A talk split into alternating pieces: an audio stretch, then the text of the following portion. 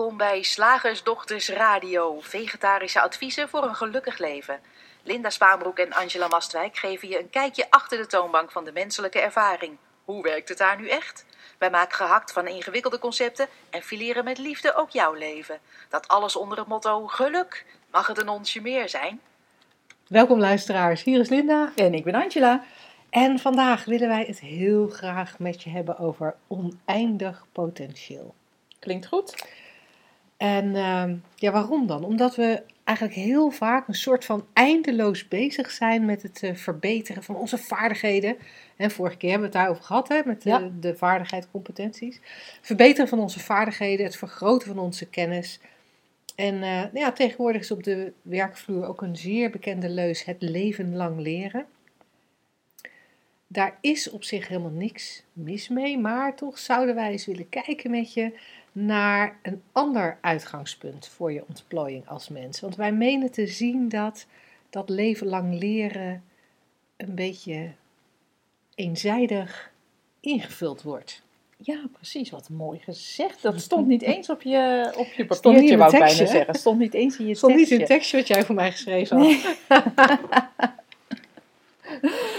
ja, ja. ja, en van tevoren even een disclaimer. Wij zeggen dus nooit dat je iets niet moet doen of wel moet doen. We willen alleen maar een ander licht schijnen op wat we zo in deze westerse maatschappij voor waar aannemen.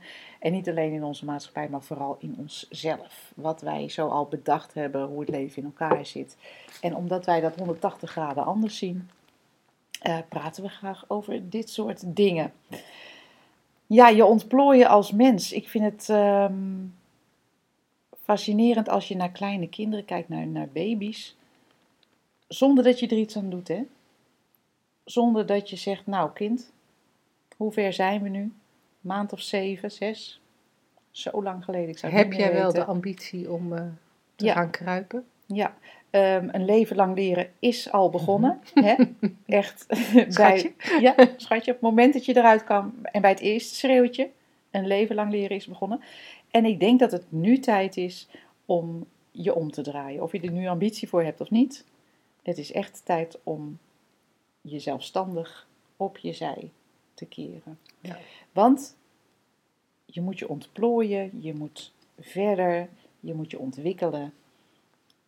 En rap een beetje. Nee, en, en graag een beetje binnen, binnen de lijntjes die we daarvoor bedacht hebben. Want als dat niet gebeurt, dan voorzien wij toch een probleem waar we aan moeten knutselen. En ehm, ja, je ontplooien als mens. Dus je moet ook nog op een gegeven moment gaan, gaan lopen. Je moet Ja. zindelijk worden. Je moet van alles. En het is ongelooflijk hoeveel boeken we daar ondertussen over hebben volgeschreven. Over hoe het moet, hoe het gaat, wat de oorzaak is, wat het tempo is. Ehm, Ja, en weet je wat ik dan ook een interessante valkuil vind? Dat ergens eh, is er ook een ontwikkeling ontstaan of een stroming ontstaan waarbij het heel erg belangrijk is om je talent ten volle te benutten. Ik ben zelf een groot aanhanger van dat concept geweest. en, ehm, en je potentie ook echt te benutten. Dus talent en potentie worden dan een beetje als hetzelfde opgevat. Je moet wel je potentie benutten, want als je potentieel onbenut laat, dan is dat ook heel erg zonde. Eh, waardoor ik een soort gevoel krijg van, van schaarste. Eh, er is blijkbaar schaarste in potentieel. Daardoor is het zonde als je, er, als je het niet allemaal gebruikt. oh ja. Het is een beetje als eh, die zelfgebakken appeltaart die wij net hebben gegeten. Dat is een beetje zonde als we die appeltaart niet helemaal opeten. Zo is het ook zonde als je het potentieel dat je hebt meegekregen niet helemaal benut. Het moet wel allemaal op. En als het niet allemaal ingezet en opgebruikt wordt of gebruikt wordt, dan doe je het niet goed. Dan moet je wel een beetje beter aan jezelf werken. Want dan ontwikkel je je te weinig. Dan ben je aan het onderpresteren.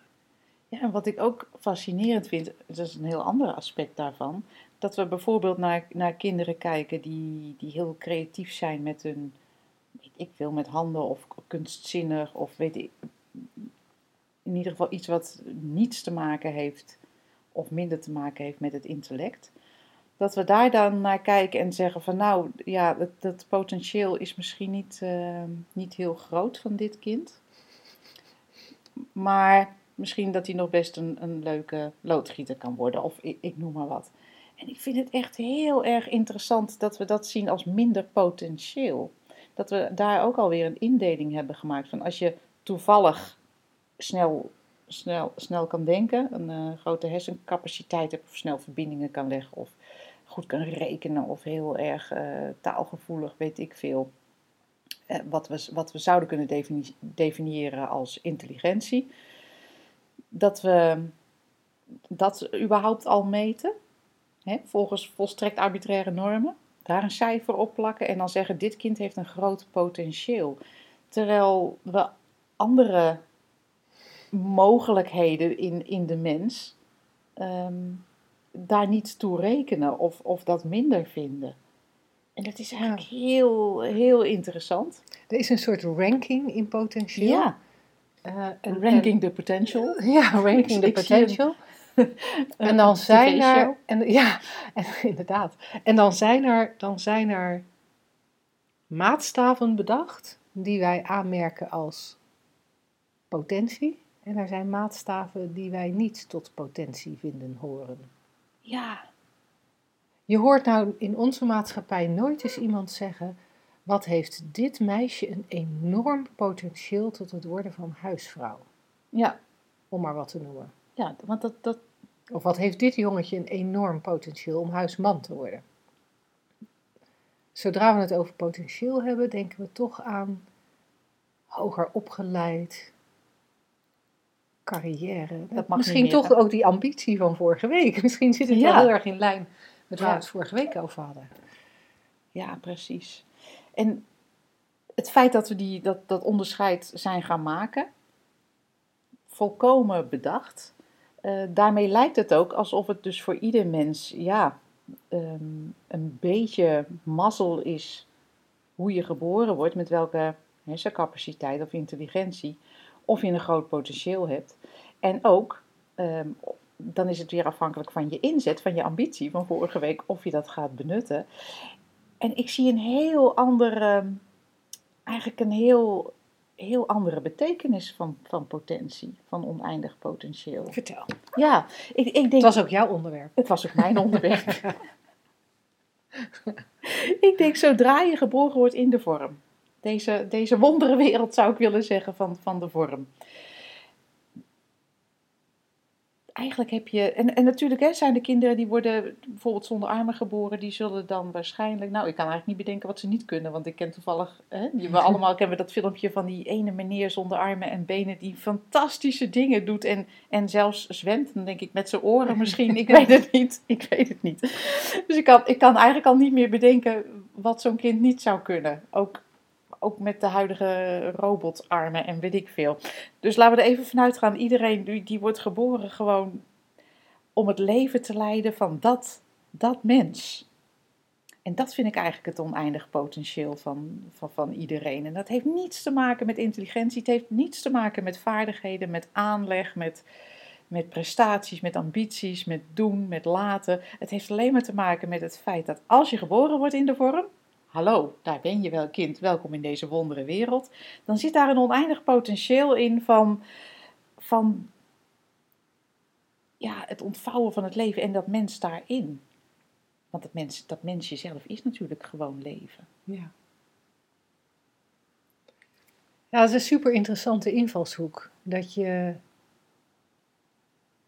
als je de denkbeelden loslaat of de concepten loslaat over hoger, succesvoller, whatever, dan, dan zit er oneindig potentieel in, in elk mens. Zit er de potentie tot leven in? Zit er de potentie tot liefde in of is het liefde? En, en misschien ga ik een beetje van jouw pad af, hè? Uh, nee, schud zij. uit. Maar ik, zat, ik, zit, ik zit te denken, als je, als je kijkt naar dat oneindige potentieel, zoals jij dat aangeeft, dan is er volgens mij ook nog een factor die meespeelt.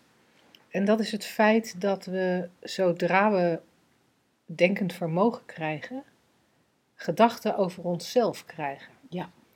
En dan krijgen we gedachten over onszelf die over wat we wel kunnen en wat we niet kunnen. Ja. En daarmee ehm,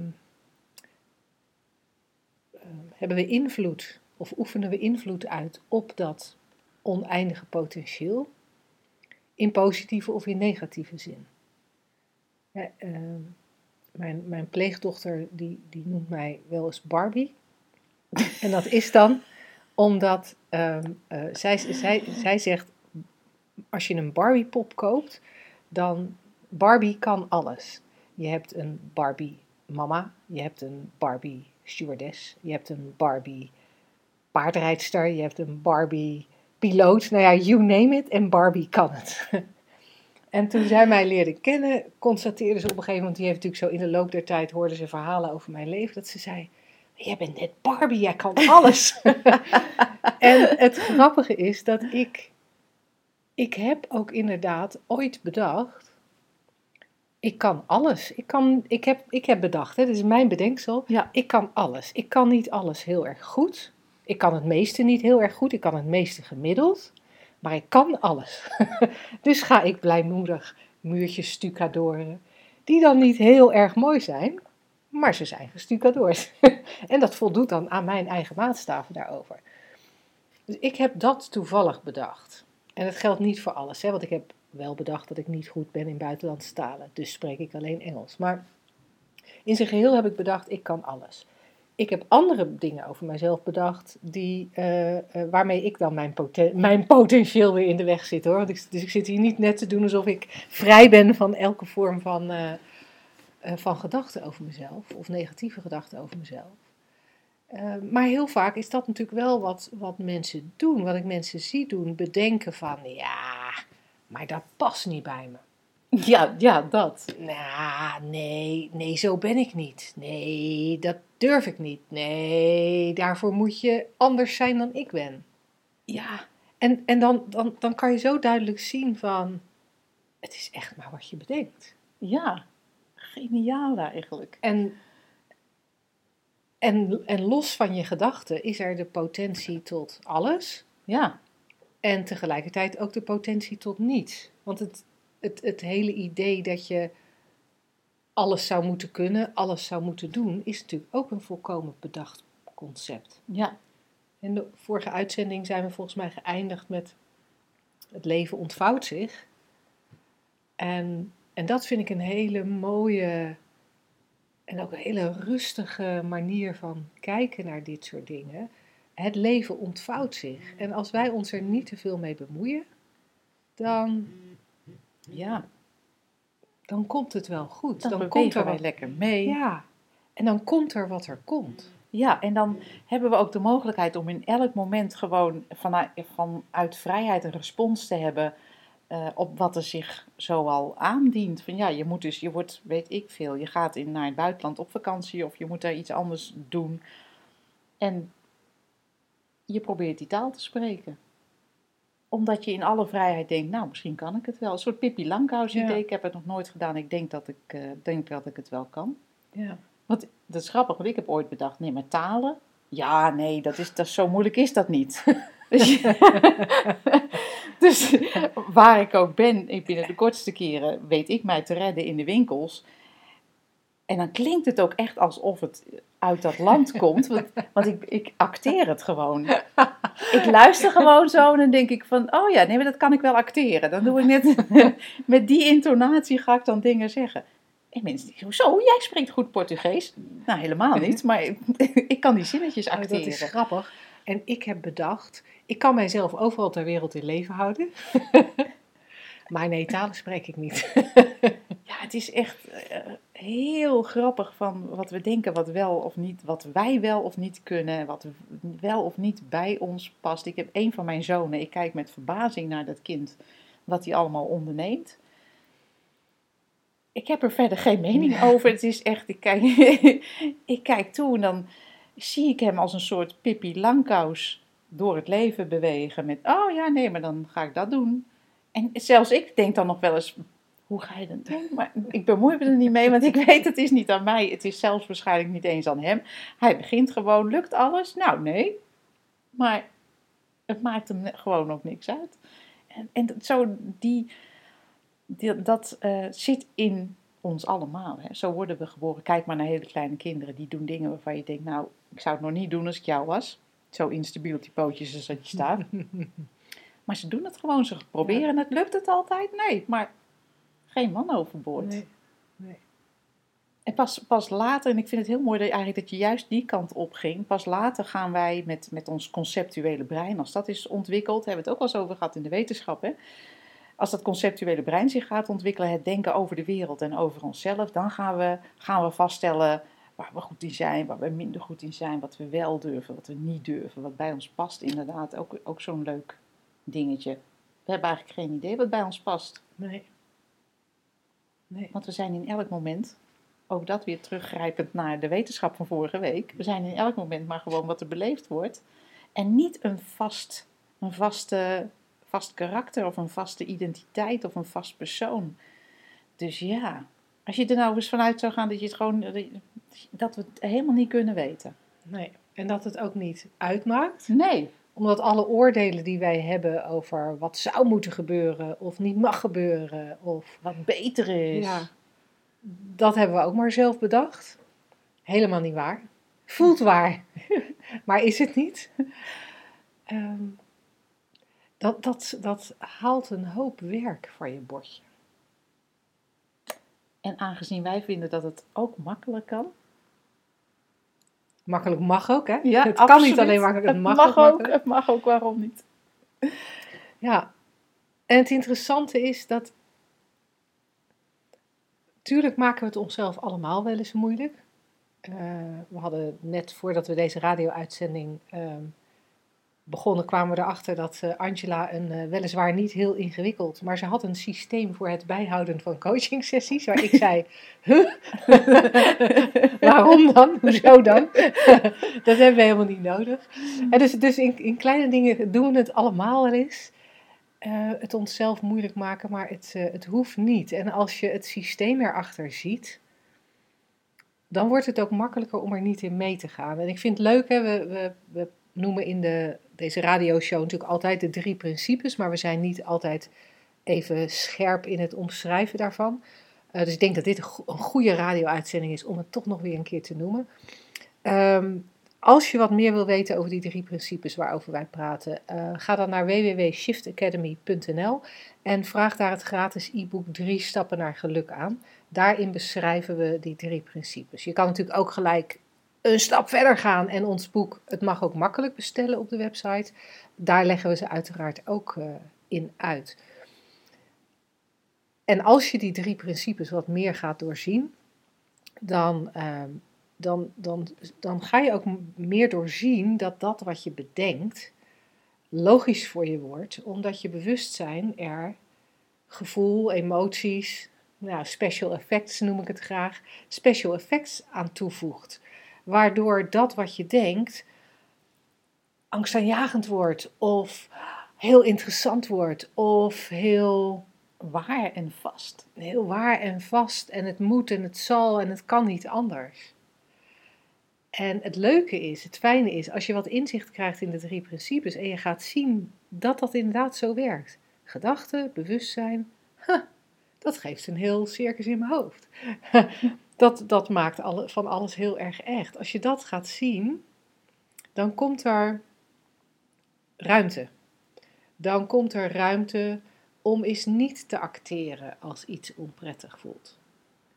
Of er komt ruimte om iets juist wel te doen, uh, waar je het eigenlijk een beetje spannend vindt. Dus die drie principes kunnen in dat, bij dat, hè, dat benutten van dat oneindige potentieel, of het meer ervaren van dat oneindige potentieel, het ervaren van die vrijheid en die, en die rust, dat je kunt vertrouwen op het feit dat het leven zich toch wel ontvouwt, die komt daar wel heel erg door vrij. Dat vinden wij wel heel cool. Ja. Gaan we ook allebei heel blij van kijken. en ondertussen verder naar het volgende onderdeel. Slagersdochters, wat zit er in de leverworst? Oftewel, tijd voor wat wetenschap. De wetenschap van deze week ook weer van dezelfde practitioner in, practitioner in opleiding. Die met mij Oh. de fascinatie deelt voor ingewikkelde onderwerpen. die een soort dezelfde richting inwijzen als die drie principes die eigenlijk heel simpel zijn. Ja, Dat is wel eigenlijk grappig dat we allerlei onderwerpen kunnen vinden. En echt, dat doen we al hoe lang? Doen we deze radioshow al 2,5 jaar Ja, ruim. ja. En elke week weet ik weer iets ingewikkelds te vinden. wat eigenlijk heel, heel met 36 omwegen vertelt wat wij ook vertellen. Je moet hem ophouden met die wetenschap. Nee, ik vind het toch nog steeds wel, wel heel cool. En dit eh, is weer een nieuwe term. Die hebben we nog niet gebezigd in de radioshow. En het heet cosmopsychisme. Ik krijg het er ook bijna niet uit. Volgens mij bestaat het in het Nederlands niet eens. Uh, cosmopsychisme, het is ook een Engels artikel. En het is uh, geschreven door een professor in de filosofie van, aan de Universiteit in Budapest. Mhm. Dat we niet zomaar een artikel... uh, Nee, nee, nee, nee, het is wel, van eh, eh, niveau, hè? Wel van, van niveau. Het is wel van iemand met potentie. Ja. en het gaat over ons universum, de wereld van de vorm waar we in leven. En de, eigenlijk de vreemde feiten die zich de laatste 40 jaar hebben gepresenteerd. Hè? En bijvoorbeeld ook in de kwantumfysica waar wij het wel eens over hebben. Dat je denkt, als je heel ver teruggaat naar het allerkleinste deeltjes, wanneer er geen deeltjes meer zijn, dan, dan gebeuren er rare dingen op dat niveau. Heel, heel apart. En dit gaat dus over het, uh, het universum. Daar, zitten bepaalde wetten in. Hè. We hebben natuurlijk de, de zwaartekracht. En deze professor is daar eens naar gaan kijken van de, de, de omstandigheden die het mogelijk maken dat dit universum überhaupt bestaat. Mhm. Hij zegt eigenlijk is het heel raar dat dit universum bestaat, dat wij er zijn, want er, is, er zijn zoveel voorwaarden die precies uh, op elkaar afgestemd moeten zijn. Zoveel, zoveel kleine dingetjes die exact de juiste waarde moeten hebben om dit universum mogelijk te maken. Mhm. Dat het verrot onwaarschijnlijk is dat we er zijn. en, en, toch, en toch zijn we er. Bijvoorbeeld. Denken we. Denken we, ja. Er, er schijnt een, een, een, nucleaire kracht te zijn. En dat is een kracht die de elementen in, in de kern van een atoompje samenhoudt. Atomen waar wij uit bestaan. Mhm. Dit. En de tafel. En Olly hier op de grond. En de computer. En die, die, die nucleaire kracht die heeft een waarde. Wat, wat dat aangeeft, weet ik niet, maar van 0,007. Zou dat 0,006 geweest zijn of minder, dan zou er alleen maar uh, waterstof in het universum geweest zijn. En verder niks. Zou het 0,008 geweest zijn of hoger, dan zouden er hele zware elementen zijn ontstaan, waardoor ons bestaan onmogelijk geweest zou zijn. En überhaupt geen leven. Dus er is een waarde in die atoompjes waaruit wij bestaan van 0,007. En als die ook maar eentje hoger, een beetje lager zou zijn, sorry, geen leven. Jammer joh. En dat, dat geldt voor heel veel waardes in dit universum. Het is echt enorm chemisch complex. Ja, ja jij zit met zitten lachen van het zal allemaal wel. Bijvoorbeeld zwaartekracht. Wij denken altijd dat het een hele sterke kracht is. Want als jij uit een vliegtuig uh, springt ja. als mens, zonder, zonder een parachute, dan blijft er weinig van je over. Dan moeten ze je echt met een spateltje van het trottoir afschrapen. dus dat lijkt een hele sterke kracht. En deze professor zegt van nou, dat, dat valt eigenlijk wel mee. Het is een, um, die, die kracht is niet zo zwaar, maar als die ook maar iets, ietsje, ietsje, ik ga die waardes gewoon niet meer opnoemen, want jij zit me hier gewoon uit te lachen, ietsje zwaarder was geweest, nou, dan, dan waren we gewoon met z'n allen gewoon geïmplodeerd. En was het ietsje dichter geweest, dan zweefden we met z'n allen door de ruimte, ook geen goed idee. Dus ja, alles bij elkaar genomen is het echt heel raar dat we er zijn. En daar gaan we dus als mens zoeken, maar hoe kan dat dan? Hoe kan dat dan dat alles zo gefine-tuned is en zo op elkaar afgestemd dat wij hier, Linda en Angela, in, op onze oranje en groene stoel voor een videocamera en een Laptops. en een laptop dit kunnen gaan zitten doen en dat andere mensen dat laten luisteren. Ja, hoe kan het dat wij, dat wij bestaan? En dat antwoord daarop wordt hier even ingedeeld voor het gemak in, in twee categorieën. Ehm, je hebt een categorie mensen of een, een theorie die zegt, dat zijn de theïsten, theïsme. Nou ja, er moet een, een creator achter zitten, Mhm. achter het universum. En die is, heeft het beste met ons voor. Oké, dat is een fijne gedachte. Leuk, fijn. Die heeft het beste met ons voor. Dus die heeft ervoor gezorgd. Wat zal ik eens gaan doen? Ik ga eh, een aarde creëren met een olie erop en een An- Angela en een Linda erop en een laptop erop. En dan zorg ik dat alles precies zo in elkaar zit met sterretjes zo. La la la la, een beetje sterretje hier en een sterretje daar, weet je. Ja. ik moet denken als een tv-programma van vroeger. En dat doe ik precies zo dat het allemaal klopt en dat iedereen zo lekker kan leven. Theïsme. Nou, er zijn natuurlijk heel veel mensen die, die daar bezwaar tegen hebben. Van, nou ja, dat, dat, dat kan niet. Dat is te kinderachtig dat iemand dit allemaal eh, hoogstpersoonlijk heeft verzonnen en voor elkaar heeft gekregen. En bovendien, als het ons zo'n goedgezind, goedgezind figuur is, die God of wat dan ook wat erachter zit, waarom is het dan oorlog? En wat zo leuk is het hier niet. Waarom zijn er dan, waarom zijn er dan tsunamis? Als het allemaal zo Ja. leuk bedacht is. Hè? Ja. Dus ehm, volgens mij klopt dat niet. Dan is er natuurlijk ook nog een andere theorie. Volgens mij zijn hier wel miljoen theorieën over. Maar in ieder geval in dit artikel wordt het in, in, in Mhm. twee dingen gescheiden. Lekker overzichtelijk. Lekker overzichtelijk. En, en dan, de andere theorie is het multiversum-theorie. Hebben we het al eerder over gehad. En die zegt, nou nee, nee, kijk, het is, het is een soort toeval. Maar dit is niet het enige universum wat er is. Er zijn miljarden universum, universa.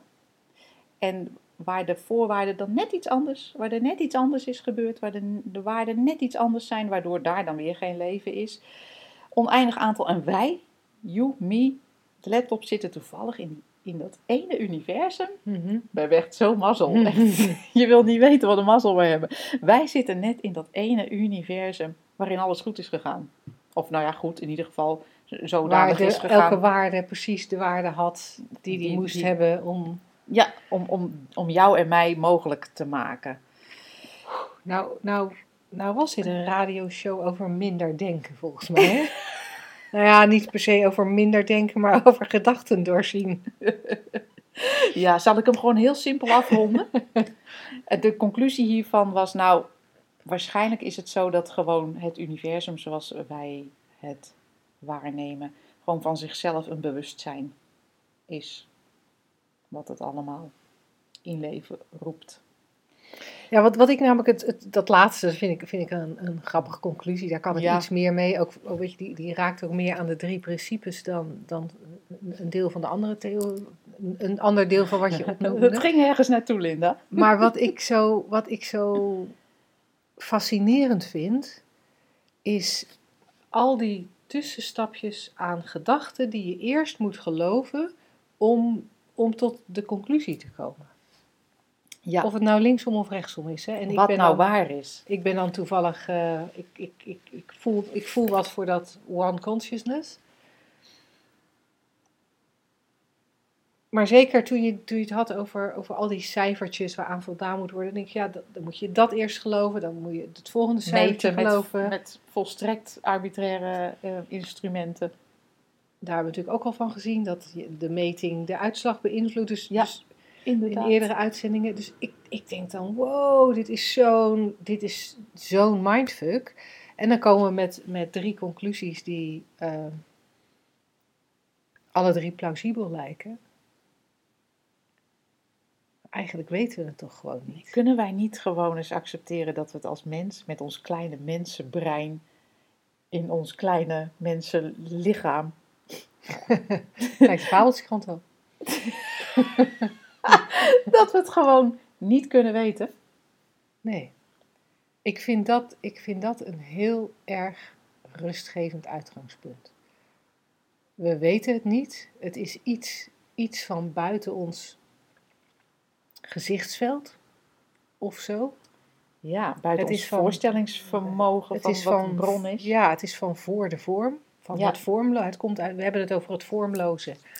En wij zitten in de vorm, dus dat kunnen we al nooit omschrijven, niet aanraken, niks.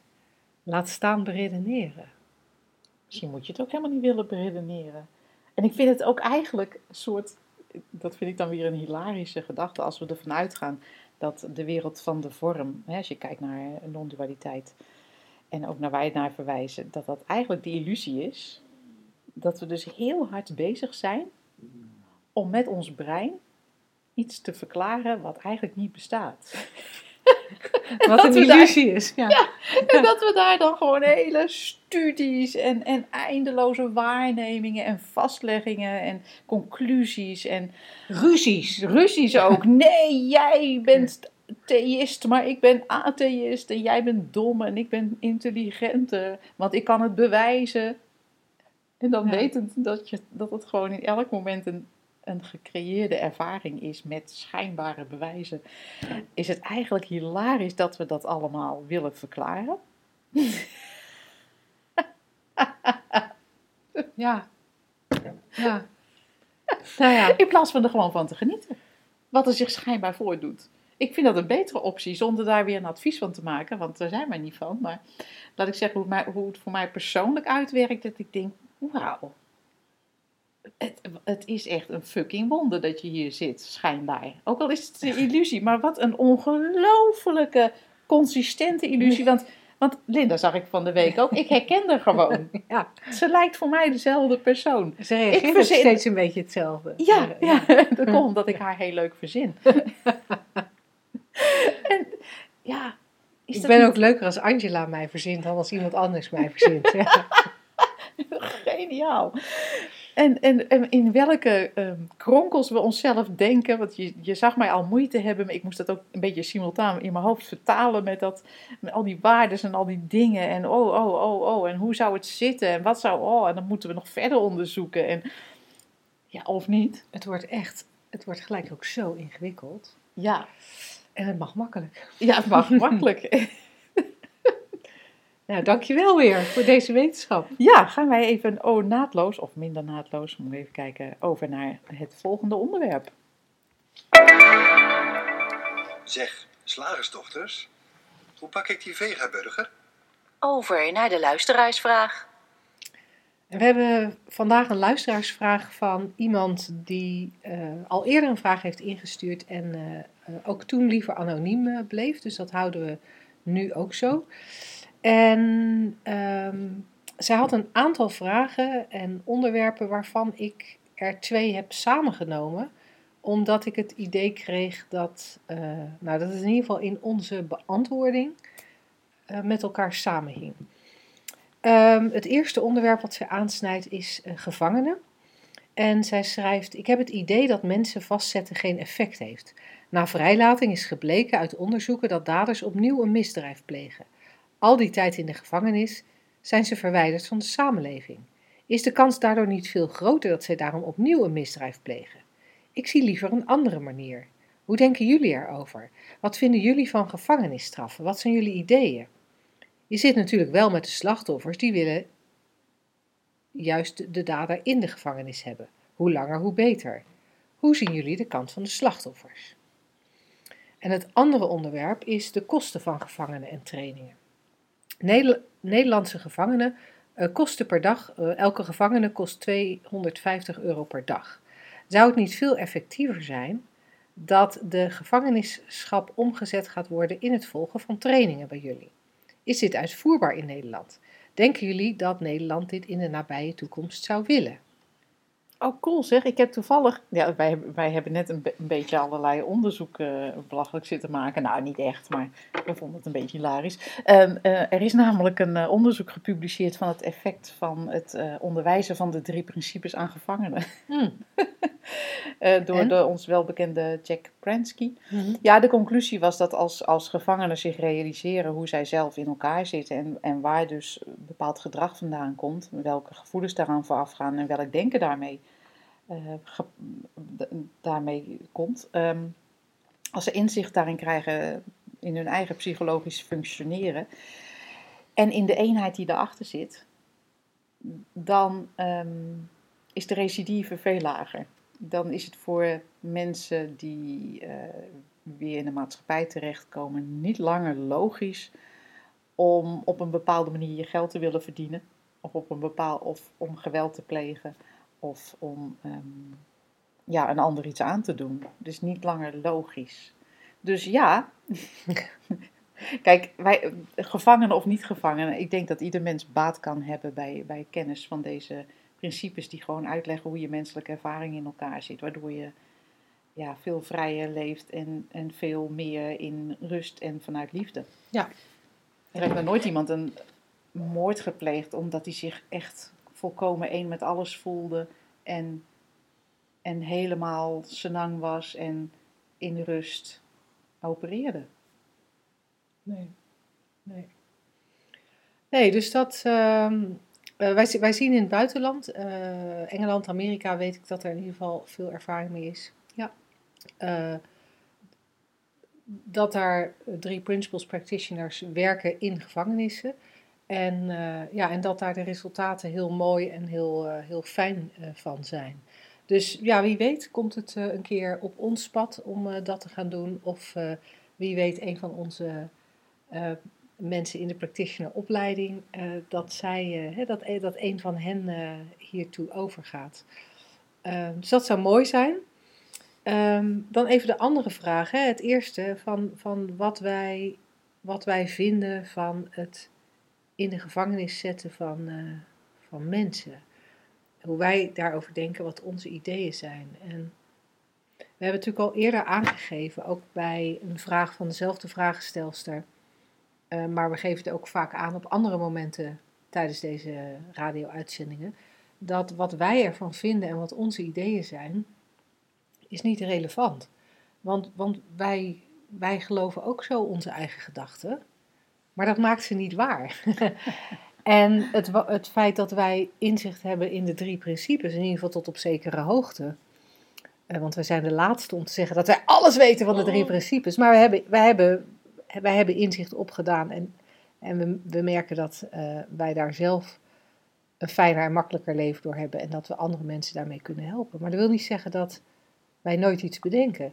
Dus als wij komen met onze mening over gevangenschap of onze ideeën daarover, dan zijn dat ook echt alleen maar onze ideeën. En die zijn volkomen inwisselbaar voor willekeurig welk ander idee.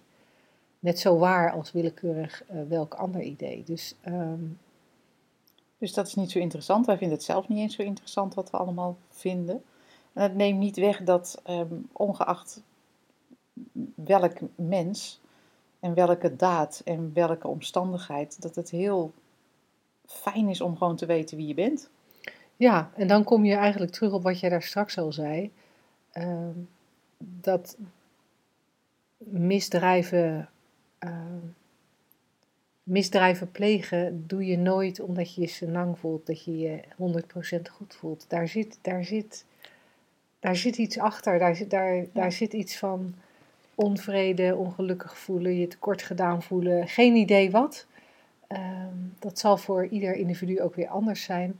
Maar er zit iets achter wat, zoals Angela altijd zegt, wat schuurt en wringt. Wat niet, huh, ja. het is gewoon niet lekker. En op het moment dat je lekker daar in je vel komt te zitten, dat je, dat je nou ja, de makkelijke kant van het leven gaat zien. Ja, dat je gewoon begrijpt waar je boosheid vandaan komt en dat je er niet op hoeft te handelen. Ja, op het moment dat dat, dat, dat helder voor je wordt, dan wordt, dan, dan worden dingen anders.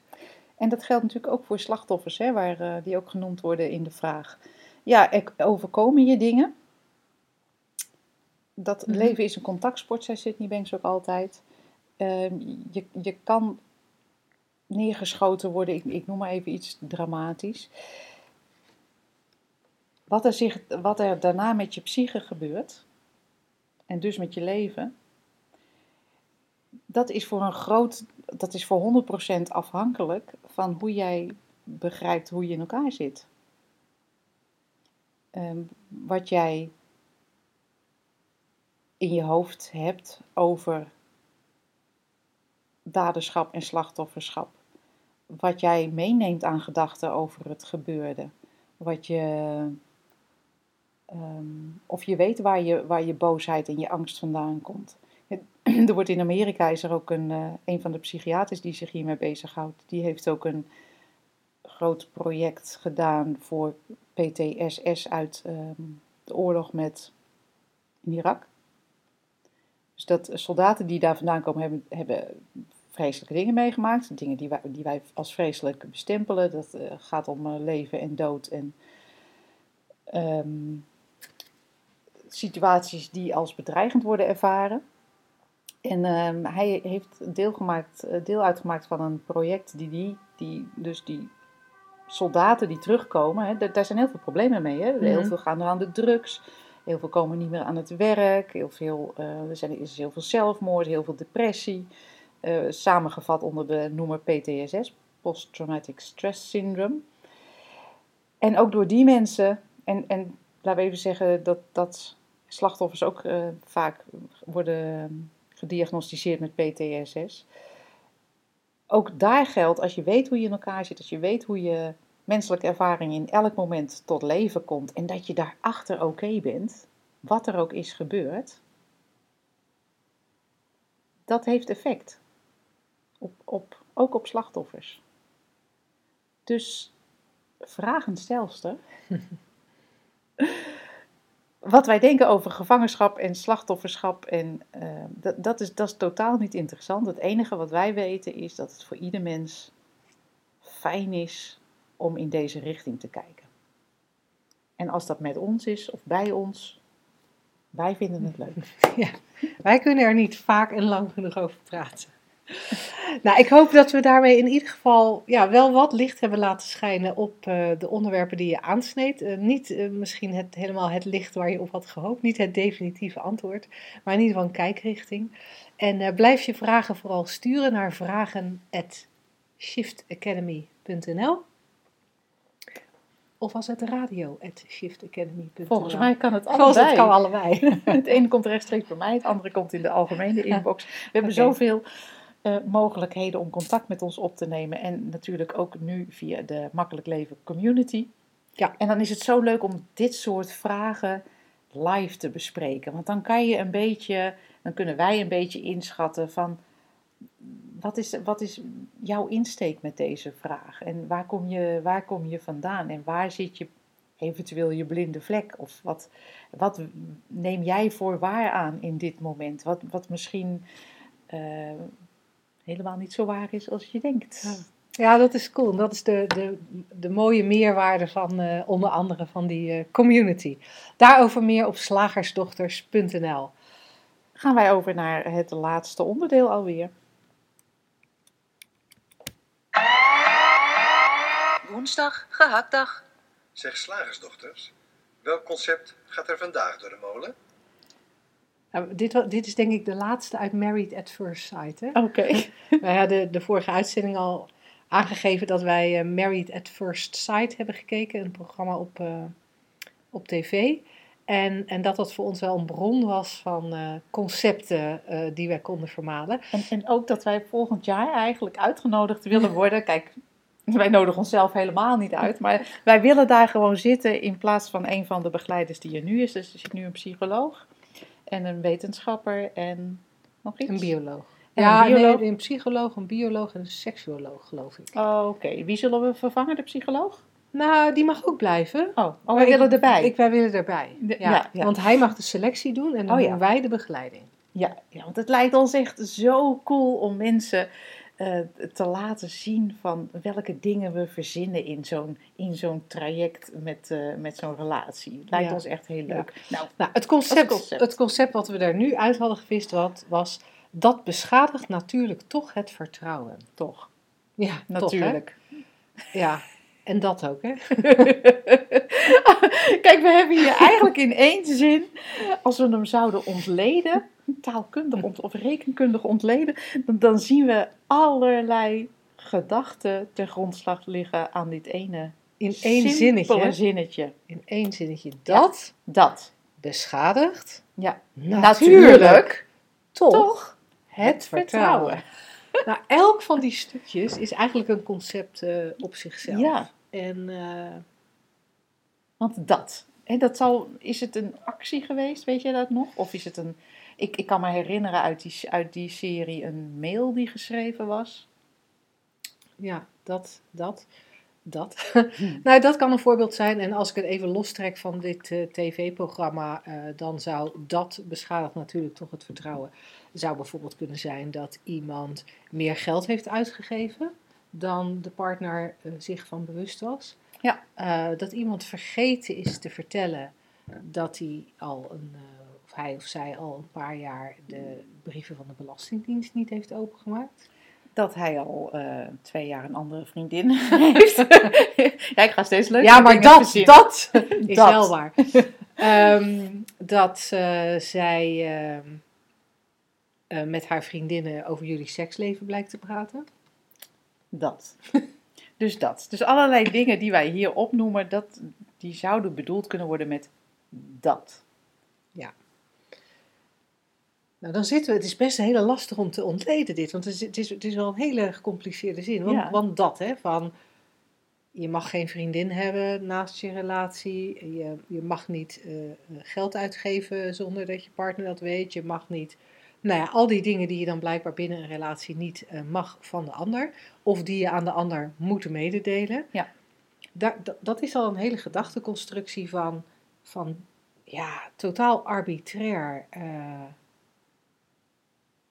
heel erg je eigen voorkeur, eigenlijk Nou, vooral. dat was exact het woord wat in mij opkwam.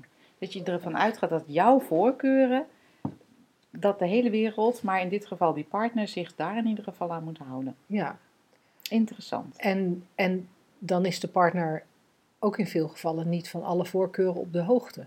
Kijk, over monogamie kun je aan het begin van je relatie nog eens een soort gesprekje hebben. Dat is een, Van, hey, een- hoe zie jij dat? ja, Ja. dat is een vrij voor de hand liggende. Nou, zullen we het, zullen we het monogaam houden of zullen we het juist niet monogaam houden? Ehm, maar er zijn natuurlijk zoveel onderwerpen waar je je niet eens van bewust bent dat dat een ding zou kunnen worden. Dat je het niet eens met elkaar bespreekt. En Nee, dan dat- gebeurt het. Het zou echt anders, heb je tien jaar nodig om een eh, aanloop nodig om een relatie te beginnen, denk ik. Ja, plus dat weet jij al je voorkeuren. Ik heb heel idee. vaak. Verander nog wel eens. Ik heb, hè? Ik verander ja, nog wel eens. Je verandert nog wel eens. Maar sowieso, er zijn ook dingen waar ik nooit over na heb gedacht. Wat mijn voorkeur is. Nee. En in het moment blijk ik ineens een voorkeur te hebben voor het een of het ander. Ja, En, en dat eh, staat ook niet vast. Dus daar zitten we met, dat beschadigt natuurlijk het vertrouwen, zitten we al met een dingetje. Oké, we gaan er dus vanuit dat onze voorkeur de juiste is. En dat de ander ook 100% aan jouw voorkeuren moet voldoen. Om een leuke relatie met hem of haar te kunnen hebben. Dan hebben we nog beschadigen. Wat is dat? Er was eerst vertrouwen. Waar zit Maar dat wat is vertrouwen? vertrouwen? Waar zit dat vertrouwen? Ik kijk even zo. Zit het... Heb je het in je kontzak zitten? Nee, ik geloof het niet. Ik kan het ook niet vinden. Waarschijnlijk is het een bedenksel. Ik gok er Ja. zomaar op. Ja. Ja. waarschijnlijk zit vertrouwen gewoon er, ergens in een idee in je hoofd van, nou, ik kan erop vertrouwen dat die ander een beetje doet wat ik verwacht. Dus dan vertrouw ik hem. Ja, vertrouwen is eigenlijk, als je erover na gaat denken, is Het is het echt heel 100% abstract. Ja. En dan zeggen mensen ook wel eens, ja nee, maar dat, en dat vind ik ook altijd interessant om naar te kijken. Ja, maar dat voel ik gewoon zo. Maar als we er even van uitgaan dat wat je voelt gewoon je gedachte in het moment is. Wat kan, kan wisselen, hè? Ja, En zeker zien wij binnen relaties hoe snel dat, hoe snel dat kan wisselen. Hoe je de Ja. ene minuut iets kan denken en kan voelen. En als je het door je heen laat gaan, kan dat vijf minuten of een dag later weg zijn. Ja.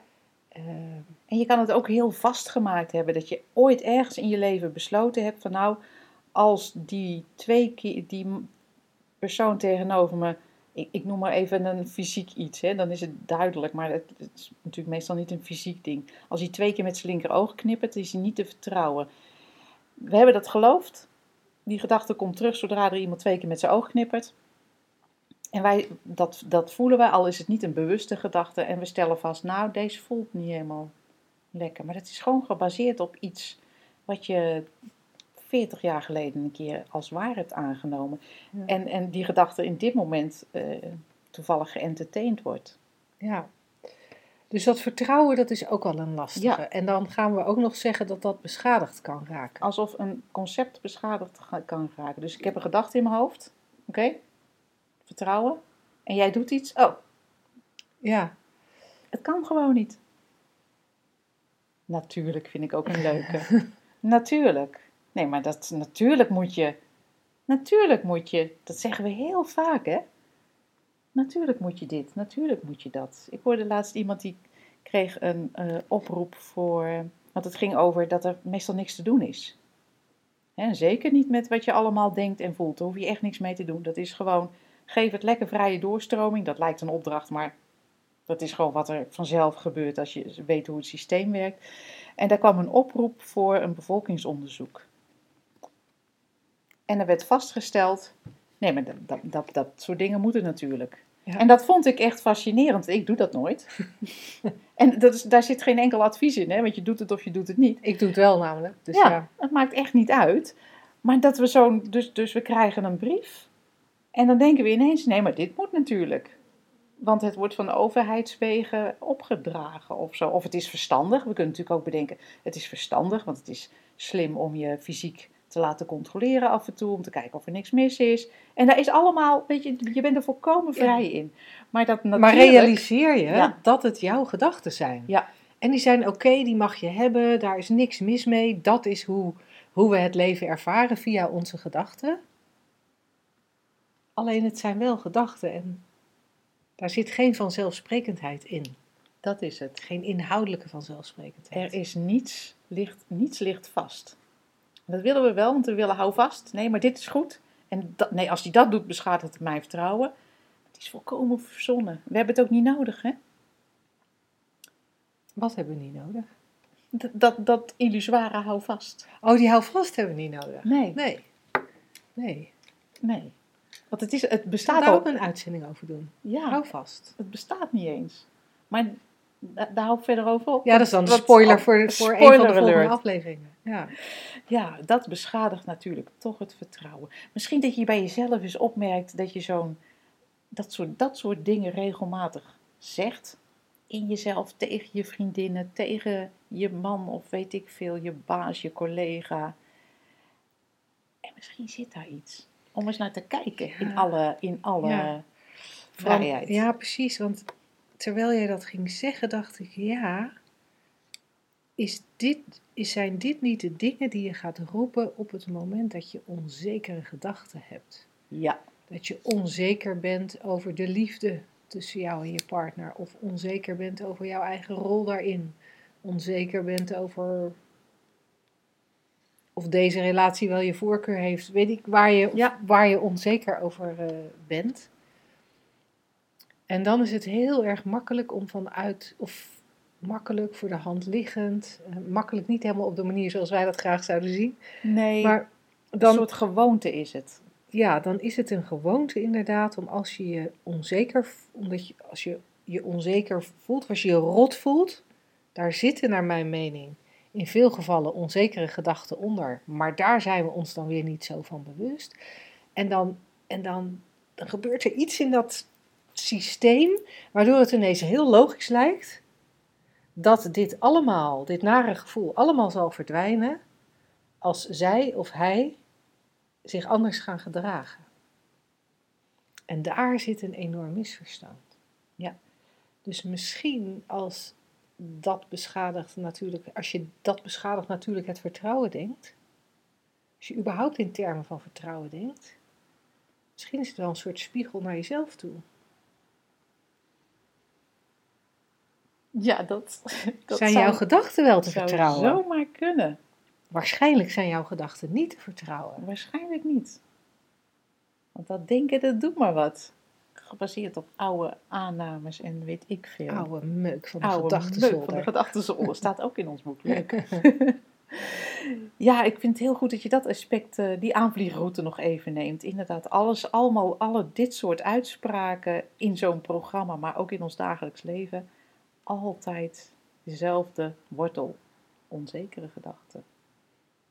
Nou, cool. Dat is hem denk ik voor deze week. Zijn we gewoon toch klaar? Helemaal leuk. Nou, voor meer informatie ehm, eh, kun je naar www.slagersdochters.nl. Daar kun je doorklikken naar onze shift coaching en training. Je kunt er ons gratis e-book aanvragen. Je kunt je inschrijven voor de Makkelijk Leven Community. Kortom, the place to go.